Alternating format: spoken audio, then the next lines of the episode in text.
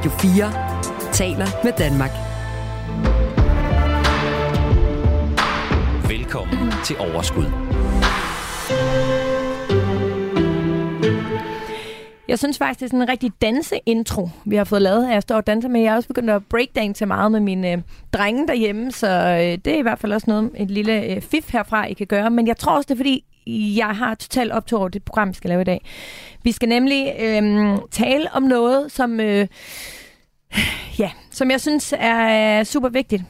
Vi skal tale om, hvordan vi får mest ud af den nødhjælp, vi øh, eventuelt hjælper med, når vi donerer penge. Vi lever nemlig desværre i en verden, hvor krig, konflikter, epidemier og naturkatastrofer kan ramme. Lige nu der ser vi det jo tydeligt i for eksempel Tyrkiet og Syrien. Heldigvis så er det noget, som vi ofte bliver forskånet for her i øh, Danmark. Men verden over, så er det altså et vilkår for en stor del af vores medmennesker. Og her kan vi gøre en forskel, og rigtig mange af os gør det.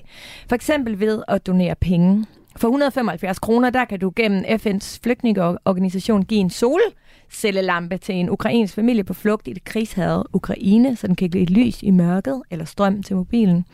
Du kan også for 275 kroner give en ged via Folkekirkens Nødhjælp til en fattig familie, der bor på landet. Men har du nogensinde overvejet, ved hvilken organisation du får mest muligt ud af dine penge, eller hvor du måske kan være med til at forbedre eller redde flest liv? Det er der nu en dansk organisation, som vil forsøge at hjælpe os med at navigere i. Så i dag overskud, der handler det som altid om at få mest muligt ud af vores penge, men i dag der er det ikke nødvendigvis og forhåbentligvis for dig og mig, men øh, det er igennem det beløb, som vi donerer til andre. Velkommen til Overskud. Du lytter til Radio 4. Mm. Jonas Christoffer Leneløv, velkommen til. Tusind tak, Sofie. Har danset du også lidt under, under vores intro? Jeg synes ikke, du bevæger dig så meget, men... Øh... Ah, men jeg har en toårig dreng derhjemme, der danser så snart der kommer noget musik på. Han kan altså få et på dansegulvet. Okay, så du er også øh, en danser. I hvert fald i hjertet. er det ikke det? så, du er i hvert fald også øh, forperson i organisationen Giv Effektivt, eller Giv Effektivt. Og så er du ved siden af det også data scientist og Ph.D. i kognitiv neurovidenskab. Det er noget ja. af et CV. Hvordan ja. kommer du altså så bredt ud? Ja, det er, jo, det er jo et stort spørgsmål, og jeg har jo, jeg har jo faktisk også uddannet psykolog, så jeg har været, jeg har været ret bredt omkring. Men, øhm, men, men noget tråd igennem det hele er, at øh, jeg ser hele tiden an. Jeg evaluerer hele tiden der, hvor jeg er, og vurderer, er det her, jeg kan gøre den største forskel? Er det, er det her, kan jeg lave mit aftryk på verden? Og øh, der er jo øh, tænkte jeg, at psykologien var en rigtig god vej ind i det. Ja. Øh, omkring øh, det mentale helbred kunne jeg se, det blev, blev en kæmpe stor faktor. Og øh, så synes jeg jo, at øh, statistik og hjernen, og det var, var det mest spændende, så derfor tog jeg så PhD inden for kognitiv neurovidenskab, øh, og har forsket inden for det, specielt inden for hjerneskaderehabilitering. Øhm, en af de skift, der skete der, var, at jeg kunne se, at øh, forskningen kørte faktisk rigtig godt. Vi, vi nåede frem til mange konklusioner, mange ting, som egentlig havde implikationer for, hvordan man skulle indrette øh, hospitaler og alle mulige andre dele af samfundet. Men meget lidt af det nåede ud i samfundet. Mm. Altså, øh, vi sad inde og, og, og publicerede til hinanden, øh, men ude i samfundet, så kom der en og fortalte en utrolig rørende person om, om et barn, øh, der havde oplevet et eller andet her, eller øh, en utrolig, en, en øh, meget givende TED-talk om noget, ja. som egentlig var ret modsatrettet øh, det der, de anbefalinger, der lå fra forskningen. Og jeg kunne se, at det var faktisk det udfordring lå. Altså, at vi ikke kom ud over rampen Nej. med alt den viden, som vi egentlig havde akkumuleret inden for forskningen. Og det er jo igen det der, sådan er det jo samfundet generelt, særligt med de sociale medier. Dem, der råber højst, det er dem, man lytter til, men det her er bare ikke altid nødvendigvis dem, der ved bedst. Ja, ja, lige præcis. Altså mm. dem, der fanger bedst vores intuition og empati. Ja. Øh, også mig, altså jeg selv øh, offer måske stærke ord for det, men jeg bliver også grebet mm. øh, af alle de historier, jeg, jeg møder rundt omkring. Øh, ja. Men det at, at gå rationelt til det, øh, mm. Er, det motiverer mig utrolig meget og har drevet mange af de beslutninger. Blandt andet gjort, at øh, jeg nogle gange har taget nogle, nogle ret store skift øh, for at kunne, øh, så at sige, øh, få mest muligt øh, ud, ud af ja. den tid, jeg bruger. Optimering, optimering, det er jo også et af mine yndlingsord, skal du vide, Jonas. Men øh, hvor meget tid bruger du så på altså, at arbejde? Fordi du er jo også frivillig øh, i Giv effektivt, og lige om lidt vender vi tilbage til med præcis, hvad det er, I laver der. Men altså, hvordan er din tid ligesom fordelt? Jamen, jeg har et 37 timers job, og nu, øh, nu arbejder jeg på Kamstrup, som er en fantastisk arbejdsplads, så når jeg tager hjem, så har jeg masser af overskud. øhm, og så har jeg jo øh, tre øh, meget opfindsomme og dejlige drenge, øh, som mm. også går noget tid med. Men altså, når de, er, når de putter om aftenen, øh, så, er der, så er der sådan et par timer hver aften, så det bliver jo til, at jeg kan bruge en 10 timers tid om ugen på, på Giv Effektivt. Øh, nogle uger lidt mere, nogle andre uger lidt mindre. Det er imponerende nok med tre, tre raske gutter derhjemme, og nu sagde du, den ene var to. Hvor gamle er de andre? De er 7 og 9 år. Wow. Og hvad så med øh, velgørenhed? Donerer du selv til øh, velgørenhed? Ja, det gør jeg. Ja. Øh, det har været, siden, siden omkring 2016 var der, at jeg begyndte at opdage, at nu havde jeg faktisk penge til overs, øh, hvor jeg skulle til at finde på, hvad jeg skulle bruge dem på. Øh, jeg har jo den, den fordel, og sammen med min kone, at vi er lidt, øh, lidt nære i det. Øh, vi finder ikke altid glæde i at, at bruge så mange penge på os selv, så vi skulle lige tænke over det, øh, hvad vi egentlig gjorde. Og det var der, at jeg så begyndte at se meningen i at give til velgørenhed. Altså jeg er meget, øh, meget grebet af af, af sådan et bestemt forestillingsbillede, det er, tænk hvis jeg en gang i løbet af mit liv kom forbi et barn, som løb ud for en bus, og jeg nåede at redde det mm. lige før det løb ud foran bussen. Eller jeg kom forbi en, som ligger med et hjertestop, og jeg er den eneste sted, at jeg kan først hjælpe, og jeg redder den person. Eller jeg, jeg har en samtale med en person, som øh, ellers ville have begået selvmord, mm. og som jeg får talt fra det. Altså, det, altså det, bliver jo ens, en forskel. Det bliver jo ens livshistorie lige pludselig. Ja. Altså så på ens dødsleje vil man ligge og tænke, mm. det var godt, jeg var her. Det kan godt være, at der gik nogle få ting galt, at jeg kom til at fornærme en person der, eller jeg gik to forkert valg der. Men i det store hele, så var det godt, jeg var her. Mm. Så, og det, at jeg fandt ud af, at den her, den kunne jeg tage at gange. Altså jeg kunne gange med et eller andet antal, bare ved at sidde bag mit skrivebord og donere nogle penge ja. de rigtige steder hen. Altså det er ufatteligt øh, motiverende og, øh, og drivende, og, og det er det, jeg, jeg kan fornemme, der driver mange af os øh, i Giv Effektiv, og sikkert alle øh, velgørende organisationer ja. i Danmark. Så, så ja, dem, der donerer, donerer generelt. Men hvor meget donerer du så? Øh, jeg, jeg observerede, at jeg donerede omkring 10% af min indkomst. Øhm, og det har jeg så siden øh, for øh, to år siden sat i system, og faktisk øh, skrevet under på, at jeg fremover vil donere 10% af min indkomst. Hvor, hvor har du skrevet det under hen? Uh, man kan tage noget, der hedder The Giving, uh, Giving Pledge, hos noget, der hedder givingwhatwecan.com. Det er ikke juridisk bindende, men okay. man skriver under på, at uh, jeg vil give x antal procent af min indkomst. Og for mig at se, så er det sådan en slags reminder fra mit ideologiske unge selv mm. til min øh, måske lidt mere selv, selvoptaget øh, gamle selv. Ligesom, ligesom når man får børn, altså ja. det er en, en forpligtelse man binder sig til i livet, så har jeg lige øh, valgt at, at få et, et fjerde barn, kan man sige, ja. øh, her. Og hvor meget bliver det så, hvis du siger omkring 10 procent af din indkomst? Ja, ja, lige nu der er det jo så omkring øh, 50.000 om året. Øh, tidligere har det været sådan gennemsnit omkring 40.000 om året, så, så det er jo nok noget over gennemsnittet, og øh, ikke noget, som, nu ved jeg, at der er en del lytter, der sidder her, det, det er ikke det, man skal sammenligne med. Jeg, jeg, ja. jeg prøver at tage den lidt til ekstremen her, øh, men, men hovedpointen er, at jeg kan se, at jeg kan gøre en stor forskel, øh, og, og ved at, at donere lidt flere penge, så kan jeg gøre en endnu større forskel. Det er, det er vildt nok. Øh, og Jonas, øh, velkommen til Overskud. Og så vil jeg bare lige øh, sige til dig, at du aldrig øh, nogensinde igen skal kalde dig og din hustru for nære. Fordi det er simpelthen ikke det rigtige ord. I øh, lever formentlig under evne og, og, og sparer og bruger ikke så mange penge på jer selv. Men nære, det er I sgu ikke, Jonas. Radio 4 taler med Danmark. På øh, verdensplan, der findes jo et hav af hjælpeorganisationer. De hjælper med alt fra medicin mod malaria til vacciner til nødhjælp øh, til områder, der er ramt af f.eks. naturkatastrofer. Og lige nu, der ser vi det jo udspiller sig for øjnene af os. Øh, ja, i, øh, i, i Tyrkiet og Syrien, hvor dele af landene de er blevet ramt af tre forfærdelige jordskæl øh, siden 6. februar, som har kostet rigtig mange tusind livet. Øh, op mod 50.000. Øh, og ifølge ISOPRO, der er indsamlingsorganisationernes brancheorganisation her i Danmark, så steg indsamlingsorganisationerne, er der sindssygt der mange øh, lange ord i det her, ja. øh, men det steg, øh, deres indtægter øh, steg faktisk med 5% svarende til 637 millioner kroner fra 16 til 20. Det er en undersøgelse, hvor 132 af deres medlemsorganisationer de deltog. Så det er altså på tværs af organisation, organisationer, såsom Kraftens Bekæmpelse, UNICEF og for eksempel øh, en af de lidt mindre organisationer, som Simon, jeg laver programmet sammen med, var faldet over, øh, som hedder Red Orangutangen og, og, og, Orangutangen. Og det han ikke vidste, er, at jeg i 10 år har givet 100 kroner om måneden til orangutanger på Borneo. Fantastisk. Ja, øhm, så øh, det er altså både de helt store og de helt små.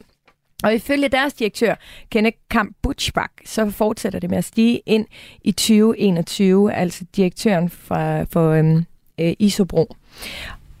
Med andre ord, altså vi danskere, vi vil faktisk rigtig gerne donere. Er det også den oplevelse, du har, øh, Jonas? Udover dig selv selvfølgelig. Ja, det er det i høj grad. Altså, det er, ja, hvis nogen har lyst til at være frivillig nogle steder, så er det så fedt at være, være inden for velgørenhed, for du møder så mange mennesker, som tænker ud over dem selv, og bare gerne vil gøre verden til et bedre sted. Mm. Så ja, det kan jeg godt genkende til. Ja. Jeg har selv øh, været ambassadør for UNICEF i snart 10 år, og jeg har været øh, involveret også for Røde Kors de seneste par år her. Og det er bare ildsjæle, altså, der sidder derude, som... Altså, det, jeg er virkelig imponeret over også den måde, de arbejder med det her nødhjælp. Altså, det handler ikke bare om at få nogen til at overleve. Det handler om at give dem øhm, øh, ressourcer til selv at kunne overleve i fremtiden. Øhm, men prøv at fortælle lidt mere om giv... Øh, siger I give effektivt? Altså ligesom jeg vil sige, eller siger I give effektivt? Vi siger egentlig giv effektivt. Jeg, jeg har ikke giv. reflekteret nærmere over det. Nej, Nej, men det er bare, fordi jeg er sådan en talesprogsmadam. Øh, giv effektivt. Prøv at fortælle, hvordan I falder ind i det her marked, og hvad det er, der gør, at I skal lære lidt ud. Ja, altså øh, formålet med Giv Effektivt, man kan bare gå ind på giveffektivt.dk og, og hurtigt finde ud af det, det er at, øh, at gøre det nemt for danskere at få mest mulig velgørenhed for deres penge.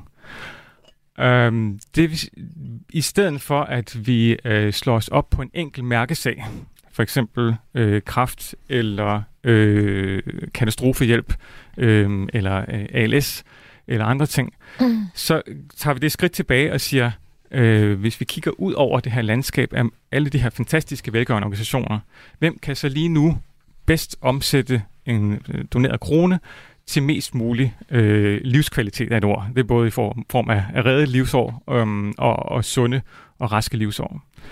Så øh, det, er, det er egentlig vores formål, at øh, gøre det let og tage det her meget, meget svære valg. Altså det er jo øh, alle, der tænker, nu, nu vil jeg gerne give noget til velgørenhed, de står med det her svære øh, valg. Hvor skal jeg give henne?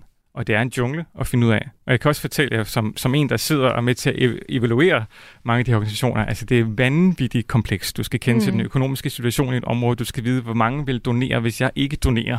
Det er, man kalder kontrafaktisk øh, analyse, øh, og, og alle mulige andre ting. Og det er simpelthen urimeligt at bede den almindelige dansker om at, at gennemskue øh, meget af det. Ja. Så det er, øh, det er den, den tilgang, vi tager. Så, så øh, gør vi det i høj grad ved at referere til forskning øh, på området. Så vi er lidt biased, kan man sige, på den måde, at vi kun kigger på, øh, på initiativer, øh, velgørende tiltag, hvor der ligger solid forskning. Altså mm. hvis jeg bare skal tage et eksempel, så for eksempel vitamin A-tilskud mod mangelsygdomme. Øh, hvis man mangler A-vitamin, så øh, det første man oplever, er, at man begynder at mangle nattesyn, og lige så langsomt forsvinder ens syn, og man, øh, man bliver meget mere udsat for øh, infektioner, og, og det øger altså børnedødeligheden med ret betragteligt i de områder, hvor det Hvor kommer A-vitamin fra?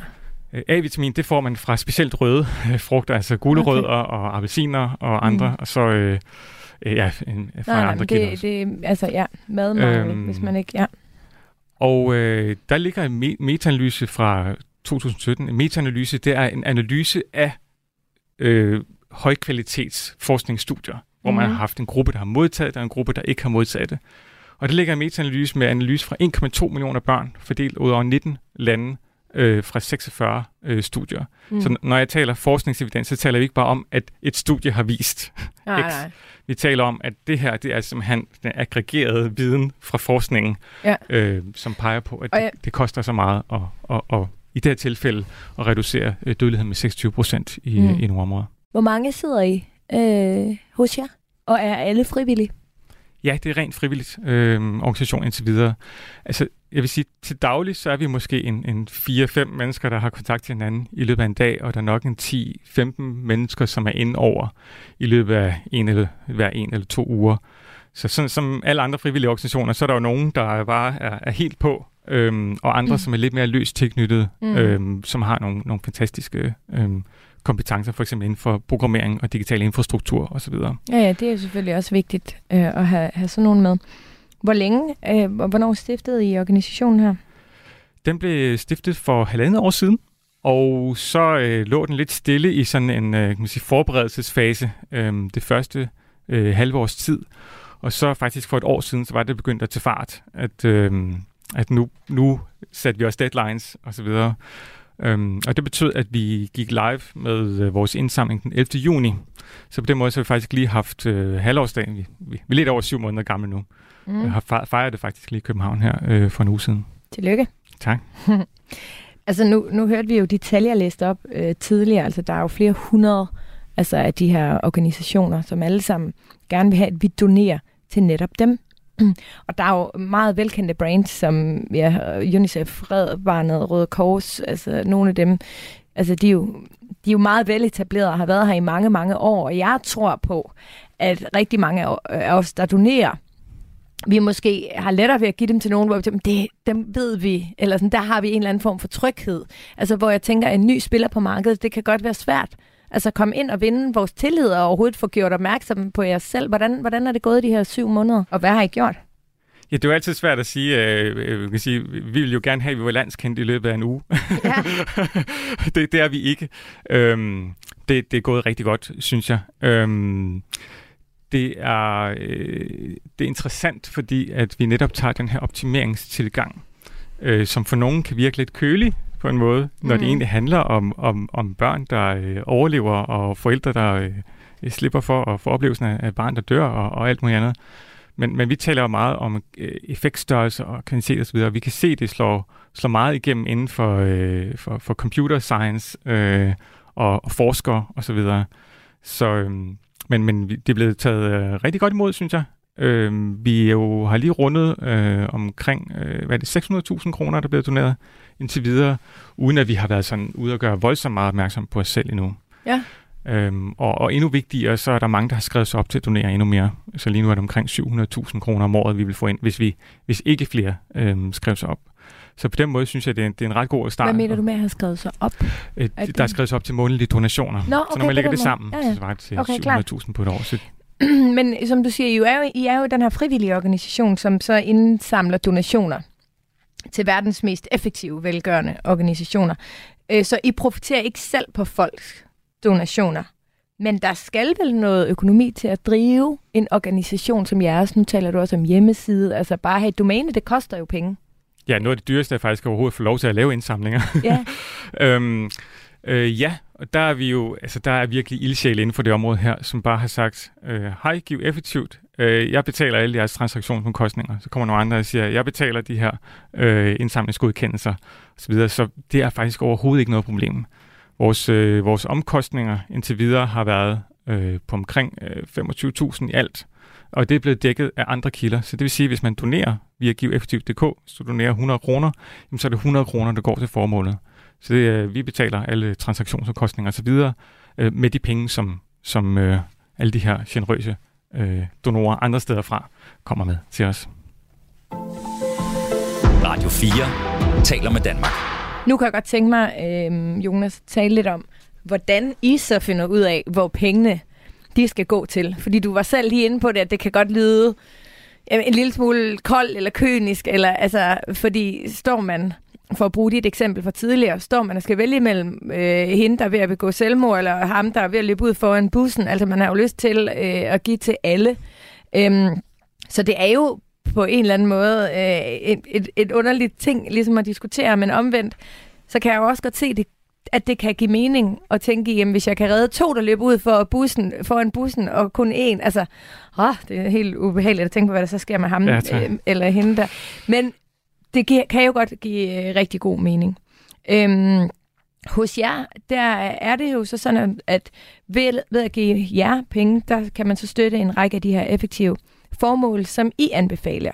Og det er blandt andet med medicin mod malaria, øh, hvor Malaria Consortium hedder det, som selskabet hedder, uddeler forebyggende malaria-medicin i perioder, hvor smittetallet er særligt højt. En anden organisation hedder New Incentive, hvad hedder det? Ja, New Incentives. Ja, New Incentives. Det er vacciner til spædbørn. hvor der bliver givet en økonomisk belønning til forældre, der får deres børn vaccineret. Og det er jo også sympatiske formål. Altså man kan jo nærmest ikke finde noget, der ikke er sympatisk inden for øh, den her verden, når man donerer penge. Øhm, hvor, hvorfor ryger de her to for eksempel ind på jeres liste over øh, nogen, hvor, det, hvor man får meget for pengene? Det lyder mærkeligt, men du forstår, hvad jeg mener? Mm.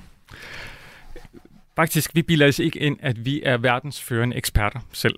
Så vi læner os i høj grad op af det, der hedder Charity Evaluators. Der er simpelthen organisationer, som specialiserer sig i at, at evaluere en lang stribe af velgørende organisationer for at finde ud af, hvor har vi bedst evidens for, at det virker, men endnu vigtigere, hvor er omkostningseffektiviteten højst, og hvor er der funding gaps lige nu? Altså, hvor er det, at lige nu er der mangler penge? Så øh, der er for eksempel øh, katastrofeområder er ret kendte for, at øh, de fanger mange af vores, meget af vores empati, og nogle gange ryger der simpelthen for mange penge til de områder. Det vil sige, når man er stoppet med at løse alle de billige og nemme problemer, så er der faktisk penge til over, som er bundet til det område, øh, og som så skal bruges mindre effektivt. Så det er en del af den evaluering, som de her charity evaluators går ind og, og vurderer, hvor mm. at lige nu, at, øh, at der er nogle helt simple, billige problemer, der skal løses. Okay. Uh, vi læner os meget op af nogen, der hedder Give Well. Vi er meget interesseret i uh, at kigge på nogen, der hedder uh, Happy Life Institute og andre. Så det er faktisk en stor del af vores opgave er at vælge, hvem det er, vi tror på, der giver de bedste anbefalinger lige nu. Så er det helt store spørgsmål, Øre. Så hvordan finder I ud af, hvilket formål, der er de mest uh, effektive? Ja, altså metoden er... Øh, øh, Altså omkostningseffektiviteten, det kender man en del fra forskning, og så kan man kigge på de aktuelle situationer lige nu. Altså som du netop nævnte, for eksempel Malaria Consortium, de kigger på prognoser for, om det bliver en særlig slem malaria-sæson lige nu, øh, eller om det bliver en mildere. Mm. Og den måde ved man, om, der, om øh, vi vil kunne få større effekt af at medicinere øh, folk præventivt mod de her ting først. Det viser sig, når man laver de her øh, oversigter, der er, der er sådan tre tommelfingerregler, som man kan følge øh, som tit bringer dig hen mod de mest effektive organisationer. Det første, det er skala, altså om problemet er stort. Men det er simpelthen bare øh, economies of scale. Nu er vi tilbage til klassisk økonomi. At jo større problem der er, jo mere kan du simpelthen lave en løsning, der virker på samlebånd. Altså du kan fylde en lastbil, køre ud øh, til landsbyerne og, og hælde øh, malariamedicin eller myggenet øh, eller andre ting ud. Øhm, der er mange problemer, der er store i verden, altså for eksempel kraft og demens osv. Øhm, men som alligevel ikke når til toppenlisten, og det er på grund af nummer to, det er omkostningseffektivitet. Hvad koster det at redde øh, et liv eller sikre et sundt leveår med den her given intervention? Mm. Øhm, og der viser det sig, at det næsten altid er sundhedsforebyggende interventioner. Det, det er ret forfærdeligt for kan man sige, vores øh, menneskelige øh, institution. Vi vil gerne ud og redde nogen, hvor det lige ved at gå galt, eller hvor det har gået galt. Men det viser sig, som jeg nævnte før, for eksempel ved at uddele A-vitamin til en stor gruppe børn, så øh, kan det godt være, at det kun var en tiende del af dem, som ville have fået et dårligt livsforløb. Du ved ikke, hvem af dem det var, men du ved bare ved at give det systematisk ud øh, til den her store gruppe børn, så vil du sikre utrolig mange øh, sunde leveår, og det er i det her tilfælde for 49 kroner for et helt behandlet barn øh, per barn. Altså det, det er virkelig, virkelig billigt at arbejde præventivt, i stedet for at arbejde, når, når tingene er gået galt. Og mm. den aller, aller sidste, det var øh, det sidste af de tre punkter her, det var det, jeg var inde på lige før, som er øh, om der er det her funded gap, eller om det er neglected, øhm, om det er et overset problem. Og det er, at øh, vi har masser af store, store problemer i verden, som bare ikke, som er så normale. Det er det samme, der sker hver eneste dag, at det, det fanger ikke nyhederne. Der er ingen nyhedsværdi i det. Mm. Så øh, for eksempel så dør der dagligt omkring 1.700 mennesker af malaria, og 1.300 af de her, det er, det er børn under 5 år, gamle, 5 år gamle. Det vil sige, at vi har en hel, vi har en hel Tyrkiet, øh, Syrien-katastrofe hver halvanden måned, og mm. vi ved det, og den har været der de sidste 20 år. Øh, også længere tid end det. Og det er overhovedet ikke for, altså, øh, at det er forfærdeligt hver gang nogen dør, så det er overhovedet ikke for at nedgøre det. Det er mm. bare for at gøre opmærksom på, at øh, øh, der er ting, der ikke når os igennem nyhederne. Så, så jeg har sådan et mentalt billede af, øh, hver gang jeg læser nyheder, så, har, så prøver jeg sådan mentalt at visualisere en overskrift, hvor der står, i dag døde der også 1700 mennesker af malaria. Mm. Og det hjælper altså meget godt med at sætte i øh, størrelsesforhold øh, de andre nyheder, der er, at nu, nu der nu, altså, der er mange forfærdelige ting, der sker i verden, ikke? men det hjælper med at forstå, om, hvor forfærdeligt det er, at 10 børn er fanget i en hule. Altså helt forfærdeligt, helt ja. uh, traumatisk, traumatisk. Men, men vi er i den her situation, hvor vi har ikke penge nok til at hjælpe dem alle sammen, som, som du netop sagde før, Sofie. Ja. Øh, og så, øh, så prøver vi i hvert fald at, at fortælle, at det er muligt at gøre noget ved de, de, de største problemer. Dem, som vi øh, for færrest penge kan nå øh, længst muligt med. Men det er jo på en eller anden måde konflikten mellem hjertet og hjernen, ikke? Altså fordi vi donerer med hjertet, tror jeg, langt de fleste af os, ikke? Vi donerer øh, mere, når vi ser skrækkelige billeder fra... Altså, medierne er jo også med til at bestemme, hvor pengene skal gå hen på en eller anden måde, ikke? Øhm, så hos jer er det måske både hjertet og hjernen, eller sådan, altså, og der er vi jo tilbage til igen, dem der, dem der råber højst, jamen, dem der, dem, der kan komme ud til flest mennesker, det er dem, der er flest, der måske lytter på, og dem, der kan fortælle det på den måde, så det rammer vores hjerte, er måske dygtigere til at få pengene ud af vores punkt, skulle jeg til at sige, men det er måske sådan lidt old school, telefon, øh, end, øh, end de andre er det. Øh, og, og nogle af os har jo øh, historik i familien med kraft, eller har oplevet at miste et barn, eller har, altså, og det er jo klart, det rammer os jo meget mere i hjertet, hvis der er nogen, der beder om penge til det, end, altså selvom, altså, end at vi, vi kommer aldrig op i hjernen og tænker, at okay, 1700 døde af malaria. Altså, kan du, kan du forstå, at det er den ja. konflikt, der ligesom jo selvfølgelig er, hvor I så forsøger at gå ind og sige, hvis vi undgår at tænke så meget med hjertet, tænker med hjernen, så kan det jo være, at hjertet bliver endnu mere tilfredsstillet i sidste. Eller, altså, fordi det er jo tit der, donationerne kommer fra, fra hjertet, ikke? Ja, jeg synes faktisk, det er et godt billede, du, du stiller op, Sofie, at man kan få, øh, ved at tage hjernen med på råd, så kan du mm. løbe hjertets ærne endnu, endnu bedre. Men, men lad mig også lige være den første til at sige, at hvis, hvis man lige har været udsat for, at nogen er ramt af kraft i familien, eller man kender nogen, der lider af noget, altså endelig, hvis det er meningsfuldt for dig, mm. så doner til det. Altså, det er jo en situation, hvor du står og, og ofte føler dig magtesløs, og der kan du faktisk gøre noget ja. ved at donere til det formål. Altså, øh, vi, vi skal huske at være gode medmennesker ved hinanden, og, og det, øh, det skal jeg være den første til at minde alle om.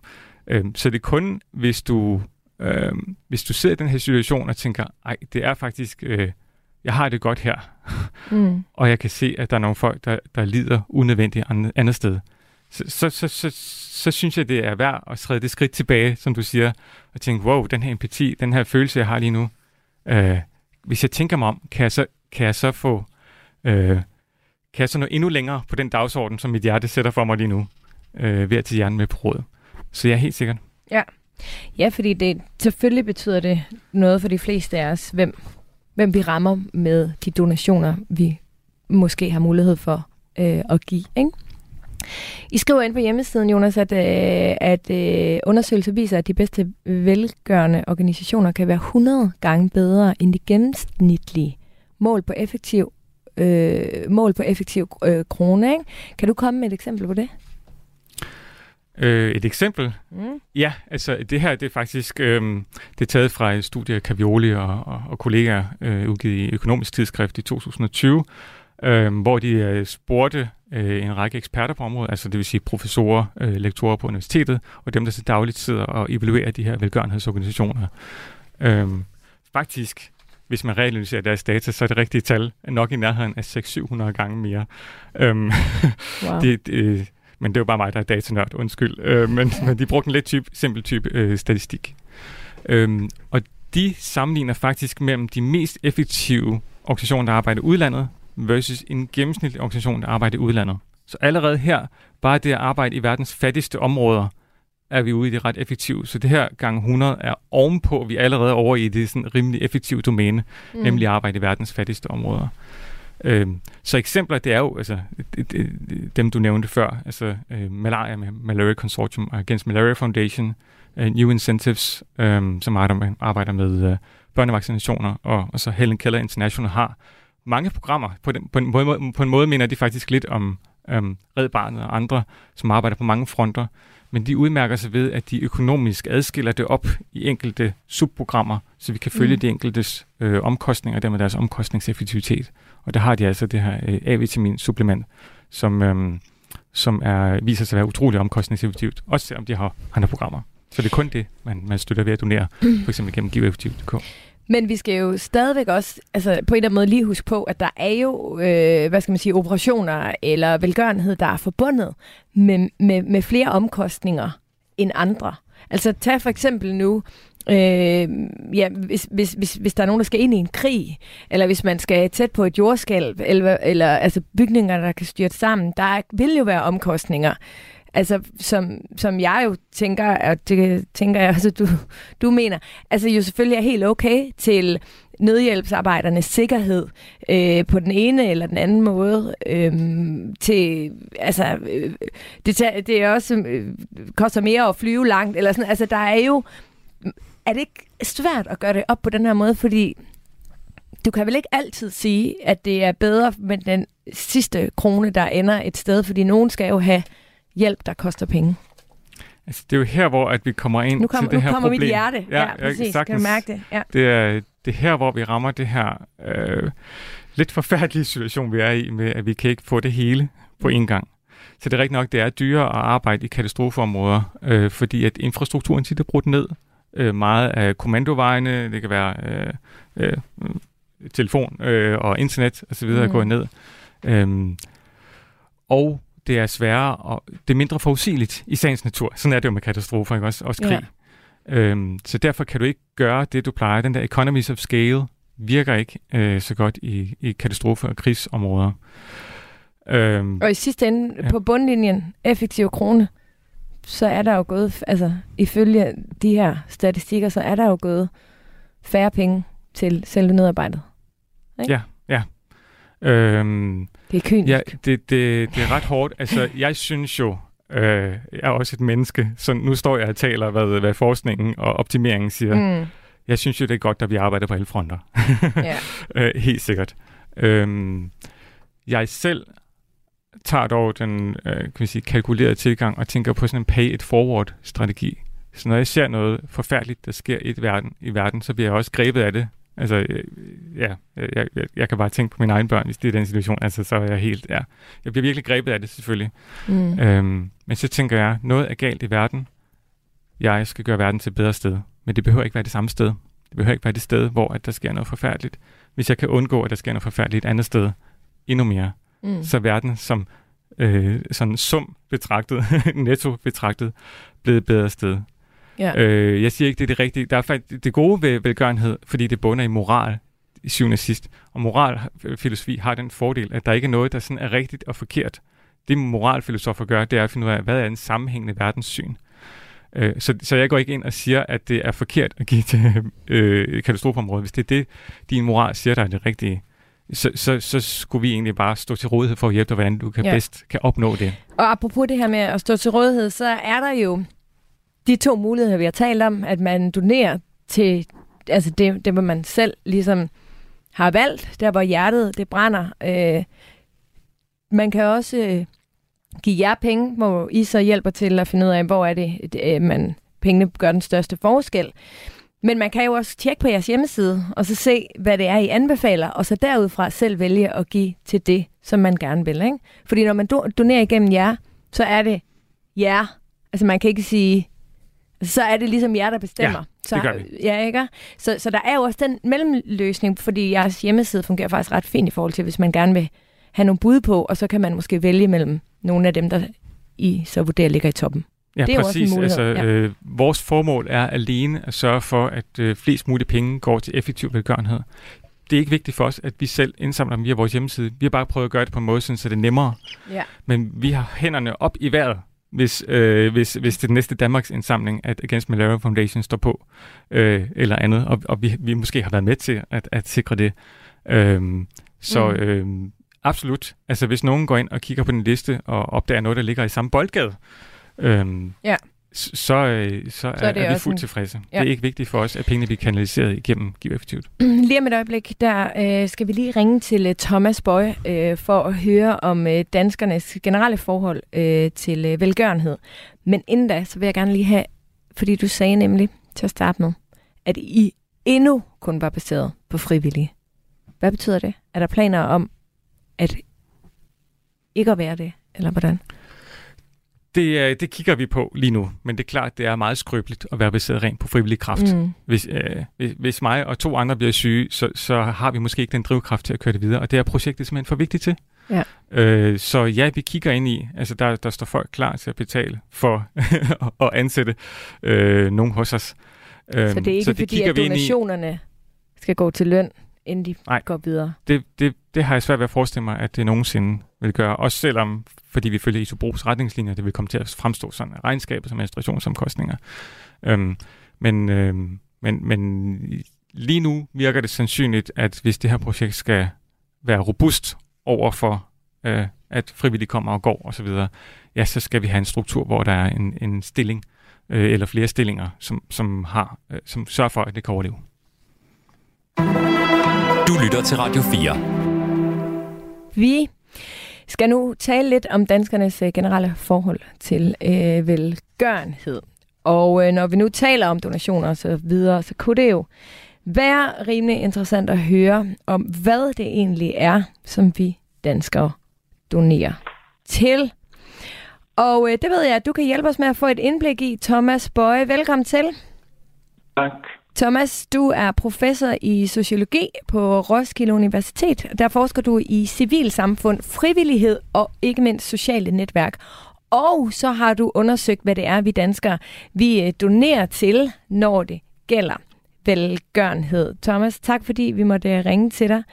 Kan, øhm, kan vi sige noget om, inden for hvilke områder danskerne donerer mest? Er det nødhjælp ja. eller sygdomsbekæmpelse, eller hvad er det?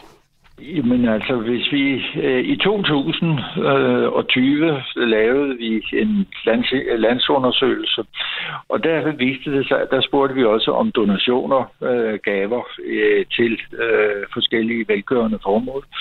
Og øh, der, hvor det er højst, øh, det er øh, sundhed. Øh, altså øh, i de forskellige sundhedsorganisationer, der er der noget med en øh, omkring 45 procent af danskerne, der, gør, der giver øh, penge til det. Øh, store og små beløb. Og det næste, det er internationalt. Der er det noget mindre, men øh, det er en øh, 25 eller 30, omkring 25-30 procent af danskerne. Så kommer sociale forhold, og så kommer miljø. Det er de øh, områder, som er de øh, topper i listen. Mm. Kan du give et eksempel på en sundhedsorganisation?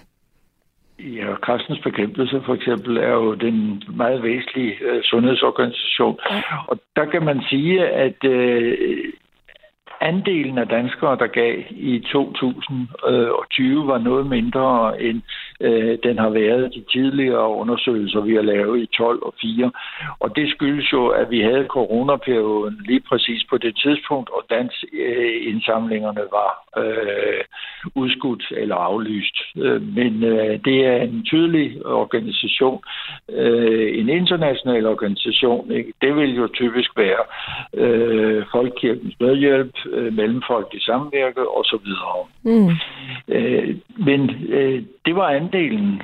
Men ser vi på beløbet, øh, så er øh, den ultimative øh, vinder, det er religion.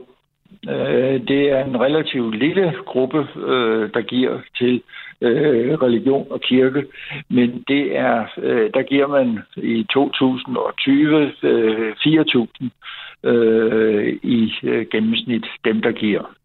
Det næste, øh, der er øh, beløb, det er idræt, det er 1700, og så kommer faglige områder, og så kommer uddannelse, øh, sundhed og de andre øh, områder internationalt. Det er jo øh, landsindsamlinger, hvor det typisk er mindre, mindre beløb, beløb, man ja. giver. Kan du komme med et eksempel på religion og, og idræt? Hvad er det, vi giver til der, for eksempel? Jamen, altså idræt giver vi jo til øh, sponsorship øh, til øh, forskellige former for øh, idrætsklubber og idrætsforeninger osv. Mm. Øh, religion, jamen, der giver man øh, det sandsynligvis ikke til folkekirken, men til de øh, forskellige øh, religiøse øh, menigheder og religiøse samfund. Og det er klart, at øh, det er en meget stor øh, engagement, man typisk har, når man er øh, den ene eller anden form for øh, religiøs øh, øh, tilknyttet en religiøs øh, gruppe. Ja. Er, øhm, hvordan er vi i Danmark, hvis man ligesom sammenligner os med for eksempel andre lande? Øh, ja, fordi... er, er vi villige til at donere? Ja, vi er, men øh, måske ikke i samme omfang som nogle andre lande. Hvis vi, vi har lavet øh, en, øh, nogle undersøgelser mellem de nordiske lande, og der er det helt tydeligt, at Norge ligger højere, Øh, men, øh, men så kommer Danmark og Sverige øh, noget efter. Men øh, forklaringen på det øh, kan være mange, og det kan også være den måde, man spørger på. Øh, er det den enkeltes indtægt, eller er det husholdningsindtægten, man øh, tager udgangspunkt, eller husholdningsbidraget, man tager udgangspunkt i? Det er lidt forskelligt, og det er svært at sige noget generelt om øh, at sammenligne landene generelt, men der er ingen tvivl om, at øh, nogle af de sydeuropæiske lande har en større, øh, der har større donationer, hvor vi måske har, øh, eller hvor vi har øh, en større frivillighed. Og øh, øh, jeg har også lavet nogle beregninger på, øh, hvad øh, det frivillige arbejde af betydning, værdien af det frivillige arbejde er.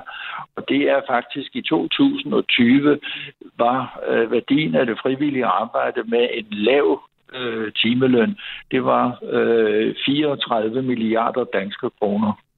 Og det er jo noget mere, end vi øh, giver i øh, donationer øh, i løbet af et år. Så man kan sige, at donationerne er en væsentlig, øh, en væsentlig indtægt for nogle organisationer, men langt de fleste organisationer, der er det medlemsbidraget eller den frivillige indsats, som jo også øh, vores øh, organisation, øh, som er med i dag, øh, jo tydeligt øh, viser, mm. at øh, det er det frivillige arbejde, øh, som driver mange af de her ting. Ja.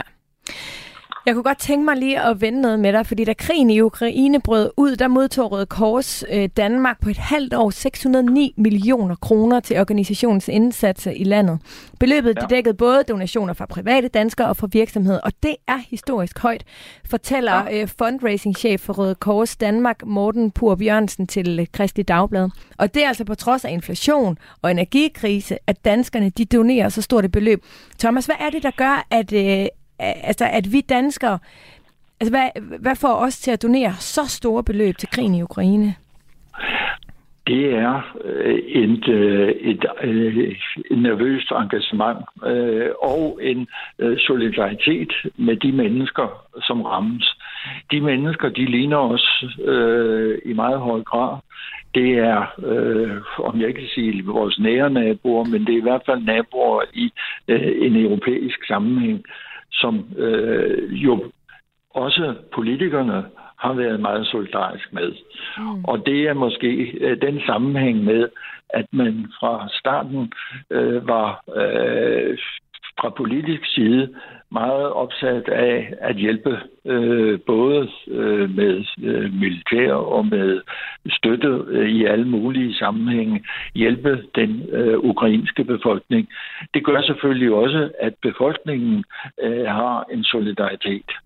Den solidaritet, kan man sige, øh, er god, men den, øh, det ville jo være rart, hvis vi også bredte den ud til andre grupper, fordi der er jo også andre grupper, som har flygtninge, som har krige, som har øh, problemer. Øh, og her kan man jo sige, at øh, hele det, øh, det, der sker i øh, Mellemøsten, har jo en lige så øh, frygtelig, øh, frygtelig katastrofeagtig karakter, som det, der sker i øh, Ukraine på nogle punkter. Øh, men der er det tydeligt, at øh, hjælpen til Ukraine, den var jo helt tydeligt øh, meget koordineret med en politisk øh, solidaritet. Øh, og det skaber, skaber selvfølgelig en større velvillighed, også hos virksomheder og andre, for at øh, vise øh, den solidaritet. Ja. Det synes jeg er godt, men øh, man kunne godt brede den lidt ud. Er der andre eksempler, sådan, hvis vi kigger tilbage i historien, hvor, altså, som har haft den samme sympati i befolkningen, kan man måske kalde det, hvor vi har doneret øh, ekstra meget til? Jamen, altså, der er jo... Øh, man kan jo sige, at det var måske ikke donationer, men det var jo en stærk... I da øh, flygtningekrisen i øh, midten af 10'erne kom, øh, der kom så mange flygtninge til Danmark, der var der jo en stor øh, solidaritet i starten. Øh, en stor øh, hjælpsomhed. Øh, venligboerne og andre organisationer blev dannet, og der blev også samlet ganske mange penge ind. Øh, og det betød jo, at øh, vi... Øh, øh, vi var meget øh, interesseret i at hjælpe dem. Øh, det, det tonede noget af efterhånden, som den politiske øh, vilje øh, til at øh, tage mod øh, også blev mindre. Et andet eksempel kan man sige, coronakrisen, øh, der faldt antallet af frivillige i organisationer, fordi mange organisationer lades, øh, lukkede ned på grund af øh, smittefaren. Men det vi viser, vores undersøgelser viser, det er, at den individuelle, lokale frivillighed, lokale hjælp var meget stor, og den var betyd, lige så stor, som den, øh, som den samlede frivillighed var i perioden før og efter. Øh, og det viser jo noget om, at øh, den danske befolkning øh, har en stor interesse i at hjælpe hinanden, når det gælder. Øh, tidligere har man jo haft nogle, øh, øh hvad det hedder, jordskædskatastrofer og andre ting, som man har øh, støttet op om. Øh, og det, øh, jeg har ikke noget konkret eksempel, eller jeg har ikke nået at finde nogle eksempler på øh, store indsamlinger øh, fra øh, tidligere, men øh, der har været det flere øh, tilfælde. Okay. Thomas, du er ikke den eneste, der påpeger det her med, at når der er meget fokus på for eksempel fra medierne og politisk side og fra danskernes øhm, danskerne generelt, så er der måske nogen, som ikke får helt den opmærksomhed, som de skulle øh, have. Jonas, der i studiet, taler os lidt om det tidligere, men øhm, Johannes Schmidt Nielsen, som er Red Barnets generalsekretær. Hun er faktisk lidt bekymret for, at andre katastrofer og kriser verden over kommer til at træde lidt i baggrunden. Hun nævner blandt andet tørke og sultkatastrofen på Afrikas horn. Jonas var tidligere inde på også malaria, øh, hvor mange det faktisk øh, dræber dagligt. Mm. Øhm, altså, hvad, hvad skal der til? Altså, hvad vil vi kunne gøre? For vi kan jo ikke have, vi kan jo ikke have en statsminister, der holder et pressemøde om torsdagen for det. Altså, øh, øh, altså øh, hvad, hvad vil du, hvordan skal vi kunne fordele det lidt mere ligeligt? Jamen altså, øh, for det første øh, synes jeg, at øh, nogle af de der øh, katastrofer, altså jeg jeg har været inde og set på hjemmesiden for at give effektivt, og øh, nogle af de øh, eksempler, som bliver sagt frem som de vigtigste, det er øh, sundhed og øh, uddannelse og øh, ja, øh, personlige øh, indsatsninger for, øh, satsninger for øh, personers øh, lever vel. Og det tror jeg er noget af det vigtigste. Øh, det er jo et høj, øh, handler i høj grad om fattigdomsbekæmpelse. Og det var måske noget af det, øh, som vi øh, kunne øh, ja, sige, øh, at øh, have et samarbejde mellem borgerne og øh, staten om at gøre en større indsats for. Altså jeg har selv øh, i anden sammenhæng foreslået, at i stedet for disse her øh, individuelle indsamlinger af organisationer, der burde man øh, ja, øh, jo have en eller anden fond, hvor man kunne øh, søge, altså en statslig fond, betalt af vores alle skatteborgere, øh, hvor man kunne søge om øh, beløb, som kunne bruges når der er sultkatastrofer, når der er hungersnød, når der er krig, og når der er alle de her ting. Øh, og de kunne så øh, de enkelte organisationer søge, og så kunne man ved hjælp af frivillige øh, NGO'er øh, gå ud og arbejde for det her. Det vil være betydeligt mere effektivt. Det vil spare en masse administrationsomkostninger, fordi det koster også penge at lave de her forskellige indsamlinger, som øh, der er flere, der har øh, påpeget, at øh, det er faktisk ret dyrt. Ja. Jonas, øh, forperson for Giv Effektivt. Hvad tænker du om forslaget her for Thomas? Jamen, jeg, jeg synes, det er et rigtig godt forslag, øh, Thomas. Øh, jeg kommer til at tænke, hvis jeg må stille spørgsmål direkte, så, så Danida under Udenrigsministeriet, det er jo øh, i høj grad øh, skattepenge, er mit indtryk, øh, som så bliver uddelegeret øh, på den måde. Øhm, så nu, nu bliver jeg simpelthen bare nysgerrig. Jeg må, skal også være, jeg skal snakke med dig bagefter, Thomas. Men, men har det den rolle, eller, eller tænker du noget andet? Jeg tænker, øh, altså man kunne godt kombinere det med Danita, men Danita har jo øh, altså forhåbentlig en, øh, også nogle øh, langsigtede perspektiver med at øh, eliminere øh, fattigdom og øh, skabe udvikling øh, og vækst. Men Danitas penge er jo ikke blevet flere i de senere år, sådan som jeg kender dem ikke øh, detaljer, men øh, jeg har indtryk af, at man bruger mange af Danitas penge til blandt andet øh, miljøinvesteringer rundt omkring, i øh, klimainvesteringer rundt omkring, og måske har prioriteret øh, ikke prioriteret så meget. Jeg siger ikke, man har nedprioriteret, men man har ikke prioriteret så meget nogle af de der øh, katastrofesituationer, øh, som vi jo øh, har masser af rundt omkring, når man ser sig, når vi ser lidt rundt. Mm. Og derfor er jeg enig med, øh, øh, hvad det hedder, om Schmidt øh, Nielsens øh, udtalelse, at øh, øh, Ukraine og øh, de problemer, der er der, som er alvorlige, øh, kan nok tage noget af øh, interessen fra mange af de andre øh, store problemer, som vi har i verden. Øh, det er helt tydeligt, der er brug for en omfordeling, der er brug for en øh, meget, meget, meget større indsats på, de, på nogle af de her områder. Og der kunne Danida kunne lave den langsigtede indsats, målrettet 10-årige indsats for at skabe bedre levevilkår for grupperne. Men man kunne have sådan en fond, hvor øh, de enkelte frivillige organisationer eller NGO'er, øh, de kunne søge penge, når der var øh, kriser. Tag jordskældet i Syrien, Tyrkiet. Det kræver jo en stor indsats og vælte i de kommende år, som, som kan kombineres med en Danida-indsats og en øh, nødhjælpsindsats. Øh, og der tror jeg, at det vil være mere effektivt. Altså, det er jo alligevel folks, øh, de donationer, der kommer fra folk, er jo også penge, som de måske kunne betale lidt ekstra i skat, øh, og så øh, øh, få sådan en fond på nogle øh, om det er flere milliarder, eller det er 100 millioner, det ved jeg ikke. Det har jeg ikke regnet ud. Nej. Okay.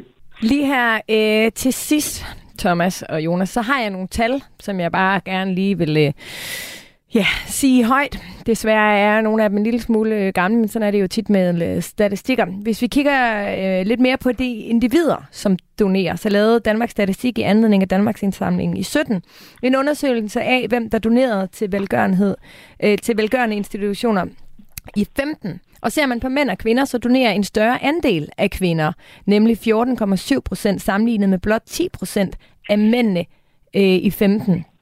Men zoomer man så lidt ind, så kan man se, at de mandlige donorer i gennemsnit gav et større beløb end de kvindelige, nemlig 2.427 mod kvindernes 2.043. Thomas, overrasker det dig? Du kender måske tallene nej, i forvejen. Men øh, nu, at det hedder, nu nævner du nogle tal fra 2015. Vi har altså tal fra øh, 2021. Sådan. Øh, på, øh, ja, det har øh, Vive og andre har øh, lavet. Vi lavede en undersøgelse i 2020, øh, hvor vi også spurgte om øh, pengedonation. Og der kan jeg sige, at, øh, at det er helt korrekt, det du siger, og det var stadigvæk tilfældet i 2020-2021, at Øh, der var øh, 57 procent kvinder øh, af de danske kvinder øh, i øh, voksenalderen, og, og 50 procent af mændene, som øh, gav øh, donationer øh, større eller mindre. Men ser vi på øh, beløbene, øh, så øh, har jeg også dem lige i to sekunder. Øh, så er det helt tydeligt, at, øh, at øh, kvinderne øh, giver øh, næsten kun øh, omkring halvdelen af det, mændene øh, giver. Og øh, forklaringen er, jamen det er mændene, der tjener mest. Det er måske også mændene, der sidder på pengene øh, i øh, mange familier. Øh, og øh, på den måde kan man sige, at det er tydeligt, at øh, dem, der giver mest i Danmark, eller i Danmark, det er de højtuddannede, det er de, øh, de ældre aldersgrupper, og det er øh, personer, øh, som, eller det er kvinder. Øh, eller mænd, øh, det er mænd, øh, der gør det. Og det er jo ud fra et ressourcesynspunkt, at det er måske dem, der har øh, de bedste muligheder for at gøre det. Thomas øh, Bøje, tak fordi du havde mulighed for at være med i dag og gøre os alle sammen øh, lidt klogere. Tak skal du have. Er bær, og have en fortsat god dag. Tak for det, og i lige måde. Tak. Og øh, Jonas, Christoffer Lindeløv fra Giv Effektiv. Ja, tak. Tak fordi du også vil være med. Det er meget spændende. Det er jo en debat, der gang på gang øh, kommer op, ofte øh, lige efter Danmarks indsamling, hvor meget der går til øh, hvad. Men øh, nu er det jo op til alle selv at vælge, hvis man er så heldig, at man har mulighed for at give en økonomisk øh, donation til nogen, der trænger mere end en selv. Så kan man jo vælge, om det skal være med hjertet, med hjernen eller øh, lidt Eller begge midt dele. imellem. Ja, men øh, Jonas, tak fordi du vil være med i dag også. Tak fordi jeg var med. Husk lige at gå hop ind på Facebook og find vores Facebook-gruppe, den hedder Overskud Radio 4. Og nu var Thomas jo lidt inde på det her med, at mændene de ofte sidder på økonomien, og de tjener mere end kvinder. Sådan er statistikkerne. Det må vi jo gøre noget ved. Men øh, hvis du gerne vil dykke lidt mere ned i det, så lavede vi altså et virkelig godt program den øh, 10. januar som handler om økonomisk liv, øh, ligestilling. I sidste uge, der talte jeg med Mikke Cheng. Han fandt blandt andet ud af, at hans søstre aldrig nogensinde havde betalt husleje derhjemme, men det havde han, fra han, der var, fra han var 14. Det kan du også gå tilbage og lytte. Du finder dem der, hvor du finder din podcast normal. Programmet var tilrettelagt af mig selv, og ikke mindst af Simon Helberg. Tak for nu.